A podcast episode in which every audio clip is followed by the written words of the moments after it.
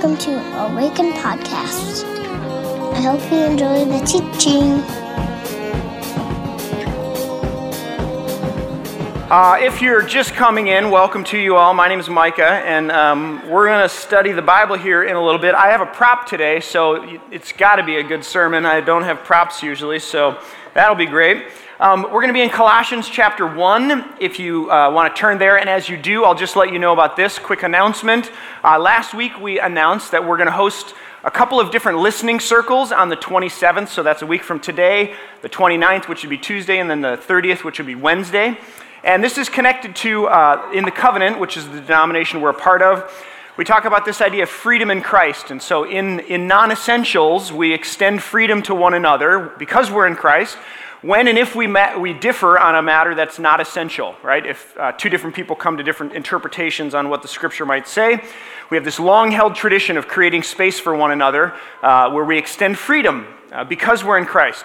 So, uh, a number of us have been meeting since about November, 10 of us or so, a small group. Um, and our intent is to draft uh, some kind of statement that's related to uh, LGBTQ participation in the life of our community. And so, um, uh, we're going to be hosting. Uh, I just, I guess, uh, realize that we don't really have anything official written, and so we talk about this in Discover Awaken. We talk about this in our membership classes or our partnership classes, and kind of talk about the path that we're taking on this. But there's nothing online or there's nothing official that the, the church has. And I just realized that it would be very kind and compassionate, really, for any and all, um, no matter where you land on this topic, that we would have some kind of statement that would articulate that. And so, in light of that, we want to invite you to speak into that process. So, these listening circles are happening next week, and we invite you to participate, uh, to come. They'll be, they're, very, they're highly structured, so there's three questions that you'll be uh, encouraged to, to sort of offer your thoughts on. Everybody gets five minutes, and then most of the time that you spend there will be listening. Uh, they're listening circles, after all, friends. They're not talking circles. So the point is listening to one another and trying to create a space where really um, you're, you're free to share what's on your heart, your hopes and your dreams, your fears or your concerns, and kind of your thoughts on what next steps might be. Uh, related to our journey as a church. So, I want to invite you to that if you have not. You can sign up online, go to the website, click on the first little link there, and that'll take you to all the places you need to go. Sound good?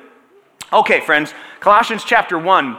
Um, and actually, on the back of your uh, bulletins, I've printed the actual text Colossians 1 15 to 20, many believe is one of the first Christian hymns that the church would have sung together. Many would argue that Paul is borrowing material in order to write what he's written. And so, if you can imagine the first church when they would have met, they would have said this together. Uh, and it was very poetic, like one thing holds up another and the other holds up the one. So, uh, I'm going to ask you to stand, and typically I just read the text, but I'm going to ask that we read it together today sort of in light of that tradition or that idea that maybe the first church would have said this together. So, um, Colossians 1 15 to 20, let's read this together. He is the image of God, the invisible one, the firstborn of all creation. For in him all things were created, in the heavens and here on earth, things we can see and things we cannot, thrones and lordships and rulers and powers all were created both through him and for him. And he is ahead prior to all else. And in him all things hold together. And he himself is supreme, the head over the body, the church. He is the start of it all, firstborn from realms of the dead. So in all things he might be the chief. For in him all the fullness was glad to dwell and through him to reconcile all to himself, making peace through the blood of his cross. Through him, yes, things on earth and also the things in the heavens. Pray with me. God, we thank you for your living word. That is Jesus, resurrected, alive, and well, who brings resurrection, who brings new things, uh, life from death. We thank you for your written word, which bears witness to Jesus the Christ God, we thank you for your spirit, which takes the written word and makes it alive in our hearts and in our minds. And I pray that that would be the case today, God. That you would take these words that we've heard, this written word, and you would make it alive and fresh in our lives and in our community for the sake of your name and your renown. In the name of the Father, and of the Son, and of the Spirit. And all God's people said, Amen. You may be seated. I don't know if you've been watching the news lately. Um, we're in the midst of a government shutdown. I will not be preaching about that. Uh, uh, what are we, like 28 days into this thing or something like that? Um, the prices of med- medicine that people need, like to live their lives, is skyrocketing, very difficult to get in some cases. There's wars and rumors of wars in all kinds of countries across the world. There, uh, uh, in American politics, party lines are pretty deep. Um, there seems to be a real polarization across party lines with no real hope of like mending the gap between those two things. Uh, I don't know about you, but sometimes I sort of blink my eyes and shake my head, and I, I imagine I open my eyes and like things will be different, but they're not. I don't know if you've had that experience before. Uh, and I think in a lot of ways, people are sort of, they're looking, they're, they're wondering, they're grasping for straws, they're grasping for some kind of narrative, some kind of cohesive explanation to like how we find ourselves here in the midst of all of these things we find ourselves in. Uh, some sort of anchor that will hold amidst whatever raging seas we are in. Uh, that is in part, at least, in part what Dr. King offered, whose life we celebrate tomorrow, when he sort of presented this vision for a future that didn't include systemic racism or the supremacy of one skin color over another. Uh, I don't, we, we had a very interesting conversation last night at the Witham dinner table. Our children stayed there for as long as maybe they ever have. It was a real, Laura and I were kind of like, don't say anything, you'll ruin it. but you know, I, I, pro- I, sort of offered this question of like, does anyone know why we don't have school on Monday? And that sort of led into this conversation around uh, why we don't have school and what some of the things that are still happening that we might be um, casting a new vision for in the future. So, where is the hope? Uh, Steven Curtis Chapman got it right. Heaven in the real world. Any fans out there? Yeah, yep. I actually, my first Steven Curtis concert was uh, signs of life. I think I entered right at the, right at the good time after dancing in the, with the dinosaur. Sorry, for any of you who don't know what that, that joke is about, you're probably better off. But, uh, but seriously, where is the hope, right? Like, Paul is essentially saying in this letter to a group of people who find themselves in a world that's a little crazy uh, that this is the only hope. Uh, Obi Wan is not the only hope, but like this idea, this hymn that he presents to them is the only hope then, and I would argue it's maybe the only hope now. Uh, Colossians was, was written, we're in a study called The Hope of Glory. Uh, we're in week three if you're just joining us. Colossians was written to a small band of Jesus followers about 100 miles from a port city called Ephesus. They're sort of up in the hills along a river. And uh, don't forget, this isn't Kansas anymore, friends. Jews and Christians in this day had been scattered all throughout the known world because of warring empires and conquering nations. And it just so happens that at this point, Colossae finds itself smack dab in the middle of the Roman Empire, one of the largest, well, arguably the largest empire that the world had ever known, the most powerful superpower. Uh, a superpower that brought education, it brought commerce, it brought a, a politic, it brought uh, government and the academy and the arts and roads and water and an empire that was run by famous and notorious emperors. Uh, and at this point in history, when many argue Paul's writing to Colossae, there's about, there's about to be a shift of power. Uh, which we experience every couple of years, right? But this shift of power, and uh, uh, it couldn't have come quick enough. You know, many people were arguing that the previous administration wasn't doing their job, and everybody was excited about this new, this new person who would take office, or take the empire in that case, who would rule and sort of right all the wrongs of the previous administration. They'd fix the roads, they'd invest in schools, and do all the things that they should, and of course, bring about what everybody longed for, which was peace flourishing, wholeness for everybody. And now, in a world that doesn't have the internet and that doesn't have iPhones and doesn't have uh, the things that we have, news of this would go out by post, it would go out in the mail and across these sort of ancient Roman r- roads and routes. Uh, if you didn't know, the letters of the seven churches in Revelation follow an ancient Roman postal route. So news would go out in that way, but it would also go out in the form of propaganda by the empire, in the form of coins. Uh, if you do any studying on the ancient world, you'll know that they would stamp the, the, the propaganda of the empire on coins and put them in the pockets of the people. And so, uh, all across Rome, you would have these people jingling, you know, pockets filled with jingling coins, and on them would be the faces of the emperors. Because not everybody could get to Rome, and not everybody could see the image of the emperor. And they actually talked about these people in very interesting ways. They would call them the Son of God. Uh, they would print things like the Lord of all creation, the Savior of the world, printed right there on the coins in the Roman Empire. Uh, and if you weren't uh, a person of, of wealth and you didn't have pockets that were filled with the coins of the empire, um, uh, lucky for you, Rome would actually commission. Uh, uh, what do they call those things? Uh, not sketches, but statues, right? Uh, of, of the emperor himself and his family. And so, in your town, in your city center, in Colossae, in Ephesus, in Corinth, in Galatia, there would likely be an icon, an image, a graven stone image of the emperor and his family, so that you knew exactly who the person was who was bringing peace and prosperity. This was the promise of Rome, right? Put your trust in Rome, put your trust in the empire, and peace will be yours. And more than that, salvation would be yours, they said. A new world order would be yours. There's a, a, a Roman poet called Virgil who actually wrote uh, this, this, this phrase called um, Novus Ordo Seclorum. A new world order is what Rome promised. Does anybody have a dollar bill? Like literally, I need a dollar bill. And you, if you have a dollar bill, stand up and bring it, bring it up here to the front. You're going to participate in a game show. It's called Colossians chapter 1, verses 15 to 20. Who has a, a, dollar? A dollar bill. A do- dollar, dollar bill, y'all, right there. Come on up front if you would, please. Welcome our new guest to our game show, everyone. Thank you very much. Yes, yes, yes. And what is your name? My name's Madison. Madison, everyone, give a round of applause for Madison. Thank you for playing. Madison, yeah, you can hold the mic. I'm going to hold this real quick. Okay. If you could read this is a dollar bill, right? An American dollar bill. George is on the front. And on the back, there's a couple of signs and symbols. I'm going to have you, Madison, read what you see right underneath that little pyramid, if you would, please. Novus Ordo Seclorum. Huh. Thank you, Madison. You can have your dollar bill back. You can have a seat. Huh. Novus Order Seclorum. Are you guys putting the pieces to this puzzle together?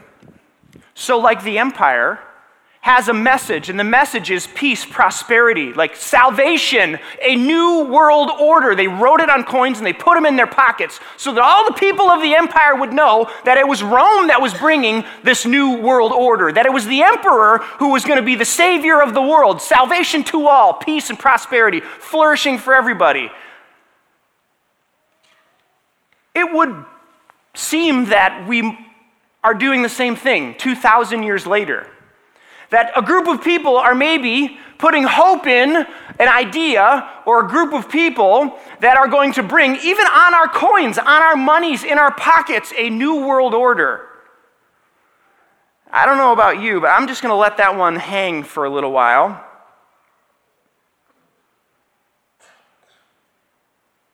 Like a group of people believing in the myth that we've got it all together, that through our reason and our thinking and our science and our maths, that there's no problem that we can't solve. This is the, the myth of the Enlightenment, by the way. We talked about this a little last week. And every politician every two years gets up there and says, like, I can bring it, we can do it, and they promise utopia. No one gets up there and says, here's a couple of policies that I think might work, but maybe won't. right? They get up there and what do they promise? They promise that whoever was before us didn't get it right, but we're going to get it right because of these things, and we're going to do the things that you want, and you're going to vote us in, and it's going to be what? Utopia. Peace and prosperity, flourishing for all. And if it hasn't yet, we just got to like apply the formula a little more, a little more justice of our sort, a little more democracy of our type, a little more power the way we define it.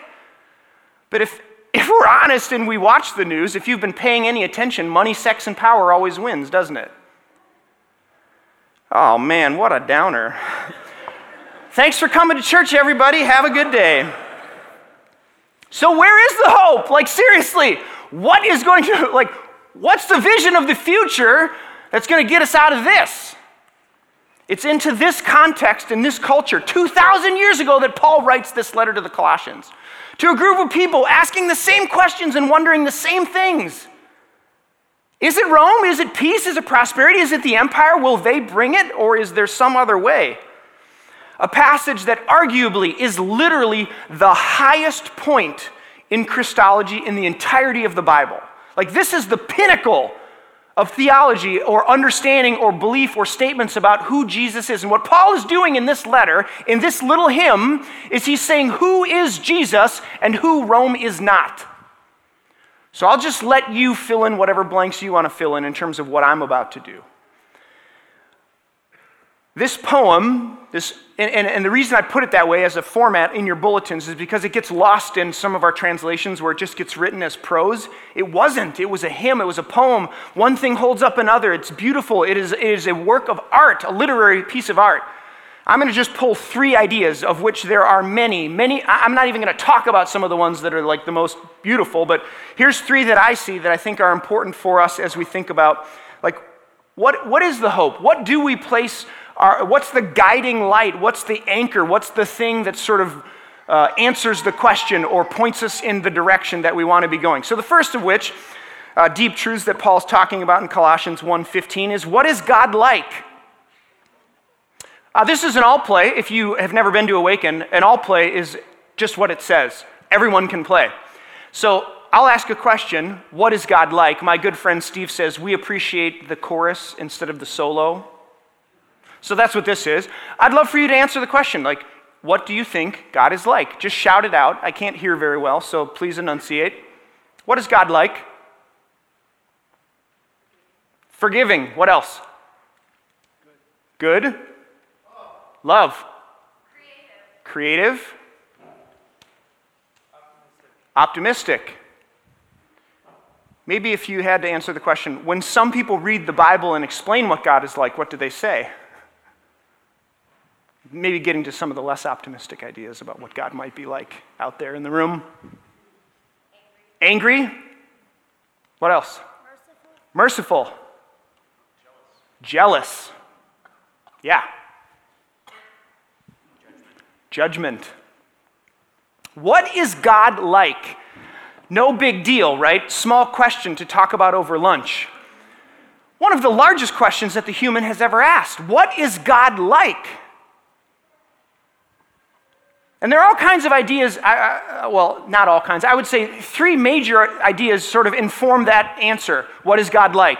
The Bible, people who represent God in the Bible, and then people's actual encounters with the risen Christ. Three things at least inform our answer what is God like? The Bible, people who represent the Bible, and then encounters with the risen Christ. I would suggest that some of our ideas about what God is like are inaccurate because of inaccurate readings of the Bible or misreadings of the Bible. Some of our ideas about what God is like is, are inaccurate because people have misrepresented God to us in, the, in our. And so it remains the all important question what is God like? And according to Paul, according to John, according to the writer of Hebrews, Jesus is the answer. You guys have heard that joke about the Sunday school teacher who's like, What is what's gray, has a bushy tail, eats nuts, climbs trees. And the kid's like, ah, it sounds like a squirrel, but I know the answer is Jesus. 2 Corinthians 4, in light of the gospel that displays the glory of Christ, who is the image of God. John 1, no one has ever seen God, but the one and only Son, who is himself God and is in closest relationship with the Father, has made him known. Hebrews 1, the Son, Jesus, is the radiance of God's glory, the exact representation of his being. And now, in our letter from Paul to the Colossians, the Son is the image of the invisible God. This is a real participatory day. I need two volunteers. I need two volunteers for this. Uh, so we can't use our, our good friend, was it Maddie? Madison, we need two other people. So I need two volunteers. I won't hurt you, I promise. You'll be fine. Yes, thank you, Kevin. And one more, come on up. One more, one more. I'm going to just start picking. One more. I need one more. Justin, come on up here. Um, I need you to decide who's God and who's Jesus. Who are you going to be? So. He's older, he's God. he's God, you're Jesus. All right, God, you're right here. You stand right here, Justin. And, and um, Kevin, stand right back here. Okay. Okay? Who is God, or what is God like? According to the text, Paul says that Jesus is the image of the invisible God. So just hold this until I give you the big like reveal, okay? Just hold it right there. So essentially we're asking the question what is god like and if you imagine like there is a veil between there's some i cannot see the form the face the, the, the, icon the representation of god who's over here and what scripture is essentially saying is that jesus thank you is, not at me, right, right right there, right there. Jesus, Justin, turn around. Thank you. There we are. Jesus is the image, he's the reflection. So if we want to know what is God like, what kind of character, what kind of facial features, you know, metaphorically speaking, we're anthropomizing God now. What does God look like? The Bible is essentially saying that Jesus is the reflection. We know what God is like. We know the character, we know the form, we know the sound, we know the voice, we know the heart of God, the divine, because Jesus reflects to us what we could not see otherwise. So, who is God? Thank you. Give these guys a round of applause. God and Jesus, everybody. God and Jesus. That's a great day. Peter had one day where Jesus called him Satan. I'm calling you God and Jesus, so it's a better day for you. What is God like? Whatever you brought into the room this morning, whatever informs the answer to that question, whether it's readings of the Bible or people who have represented God, I just want to say off the bat that in this passage, one of the most important passages of all the Bible about who is Jesus, Paul is saying that we know what God is like because we know what Jesus is like. If your image or your understanding of God doesn't sound like Jesus, if it doesn't look like Jesus looked, if it doesn't act like Jesus acted, if it doesn't love like Jesus loved, then I would argue on the basis of the Holy Bible that it is not accurate. That's a big deal. What Paul is saying is the answer to that question that we've all been asking all of our lives, all of our human history what is God like? It looks like Jesus. The other thing I'll mention here, we won't go into great detail on this, but Paul also says in this passage the fullness of God dwells in Jesus.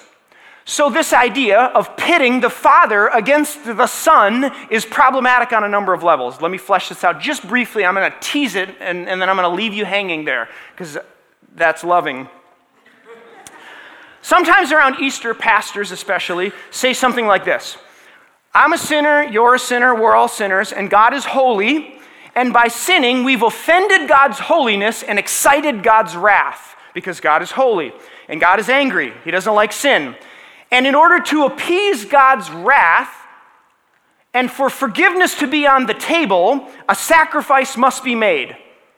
And so the wrath of the Father is poured out on the Son, and instead of me getting the wrath of God, Jesus the Son gets the wrath of God. Jesus stands in our place, and I get forgiveness, and Jesus gets wrath. Now, you may, maybe you think I'm caricaturing this, this, uh, this presentation of the gospel in some way, but I assure you that I am not.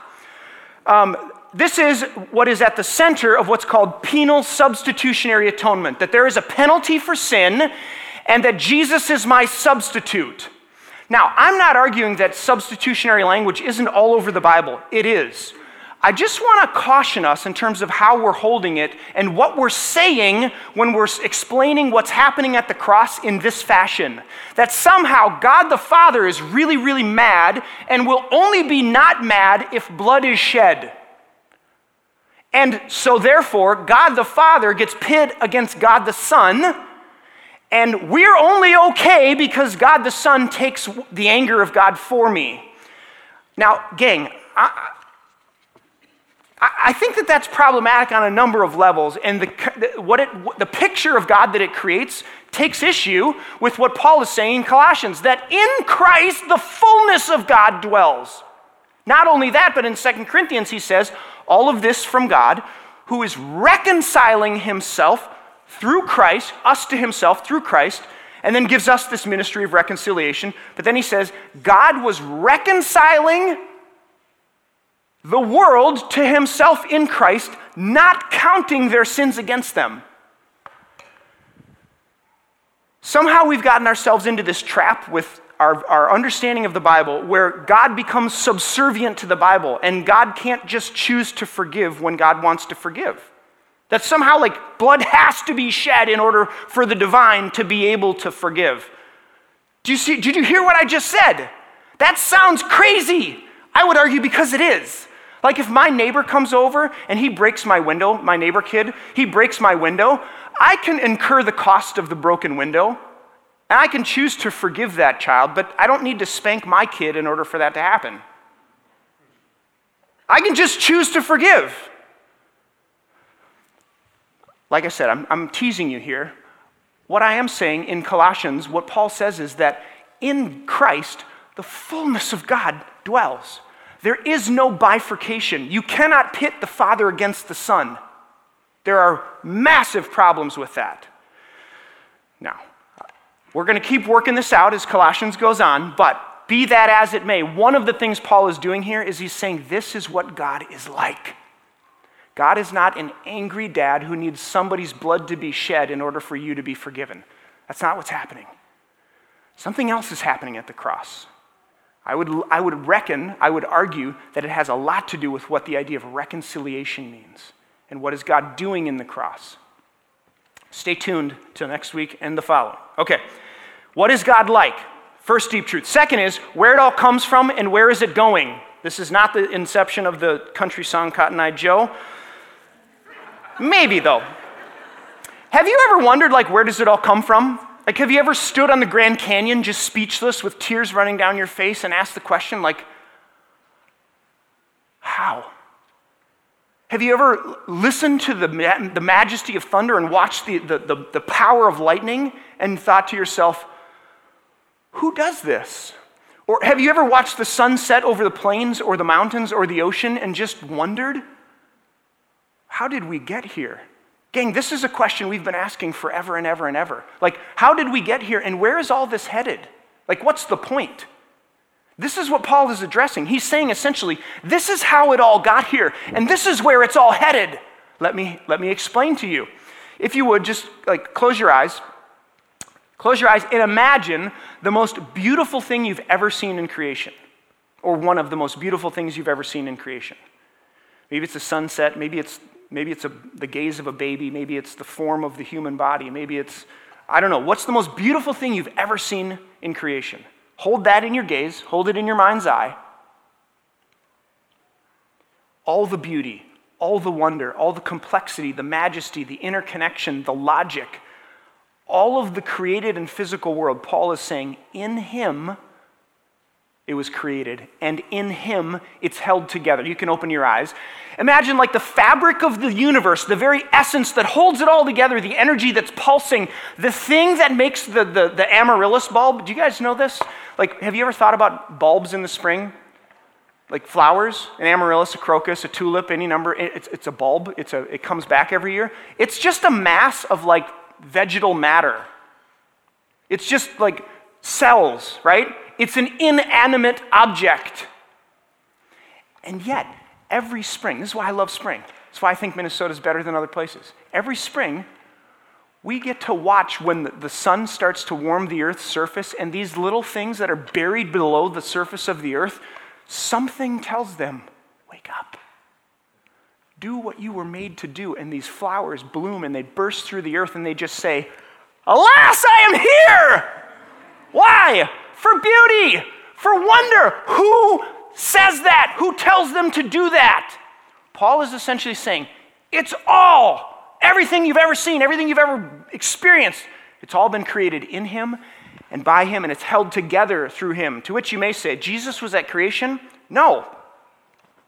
No, this is Christ, Jesus. Christ is the logic, John 1. He's the blueprint. He's the thing that holds it all together. He was before and will remain. Jesus is the particular. That thing, the universal, the, the eternal, made known, embodied, and enfleshed. Paul is saying, insofar as you and I are wrecking what the Christ has made and holds together in Jesus' death and resurrection, it is and will be remade, redeemed, recreated in him and by him. The price that was paid to definitively and decisively defeat the only tyrant we have ever known, death, was paid in full by Jesus himself at the cross and at the resurrection. This is what Paul is saying. And that in him everything was made and everything is held together. And it's being remade in him and through him. So everything that we can anticipate, everything we're hoping for, which is a pretty big deal, a pretty big claim. Where have we come from and where are we going? The last of which, the last of these truths that Paul talks about is uh, really all about you and me. So we have who is God and what is God like, and then where have we come from and where are we going, and then who are we and who can we be. In the Bible, there's this idea, this metaphor, this sort of river that flows through the text, and it's this idea that we are, we are, uh, we are from the proverbial parents, Adam and Eve, right? C.S. Lewis talks about the Pevensey kids in the Narnicles. Narnicles. Just made that up right there, y'all. You know, in the Narnicles. It's, it's code word for the Chronicles of Narnia for all of you who don't get it. You know, in the Narnicles, the Pevensey children, they're the sons of Adam and the daughters of Eve, right? Which is this beautiful way of saying that as humans in the story, we have one sort of proverbial parent or parents.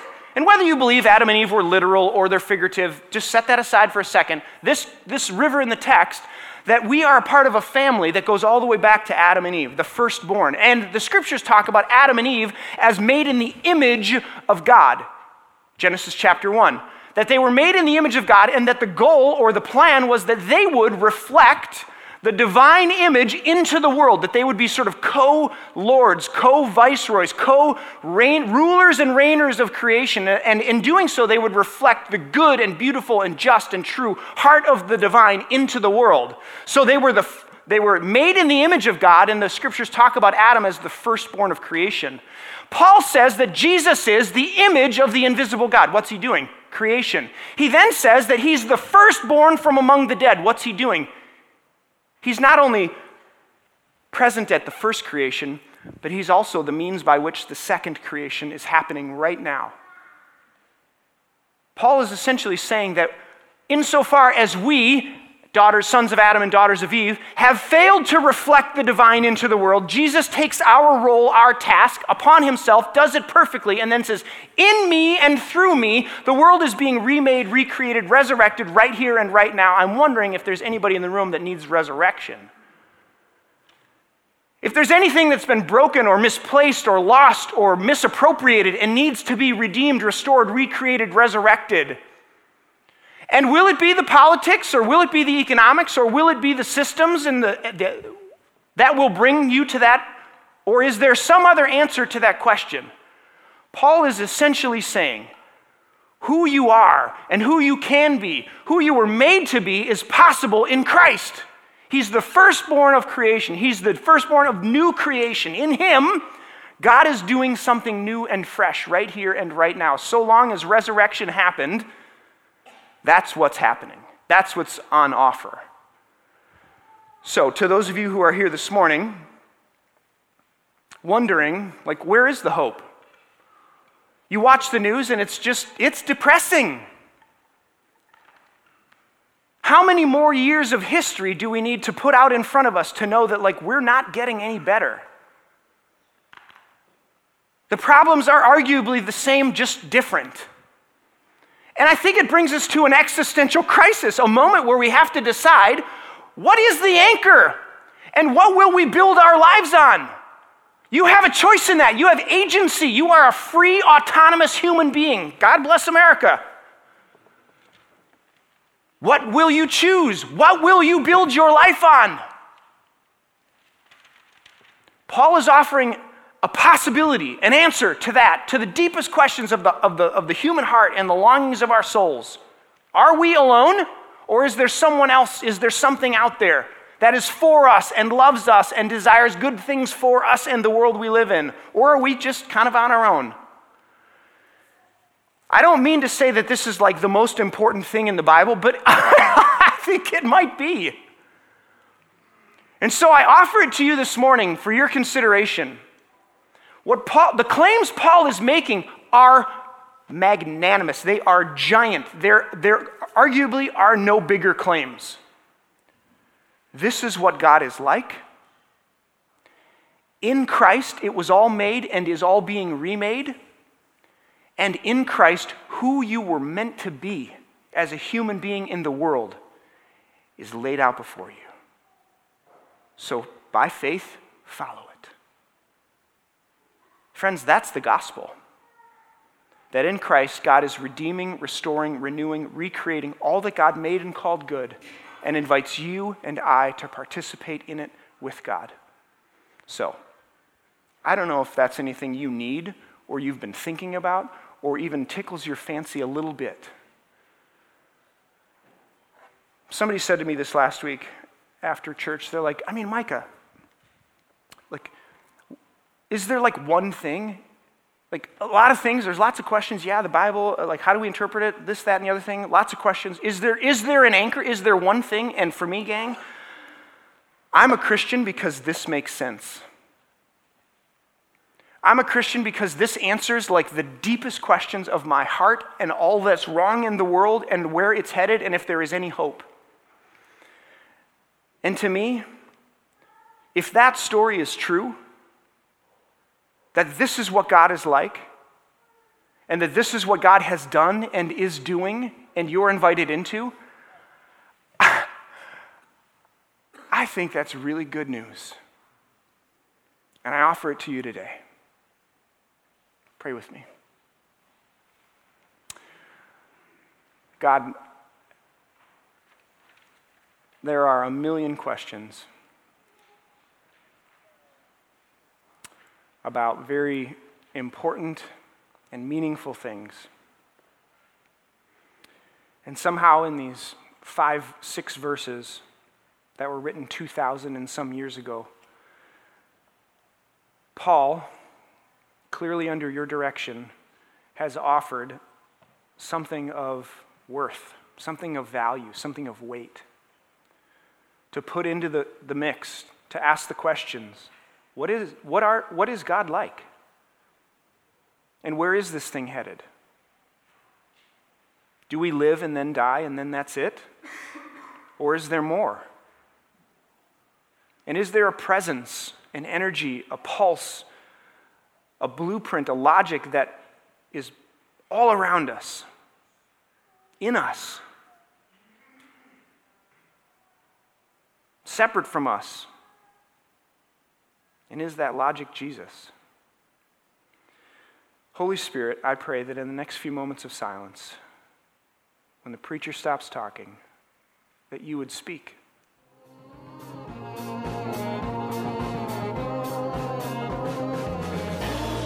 Find us online at www.awakencommunity.com or on Facebook at www.facebook.com backslash awaken community or on Twitter at Awaken Community.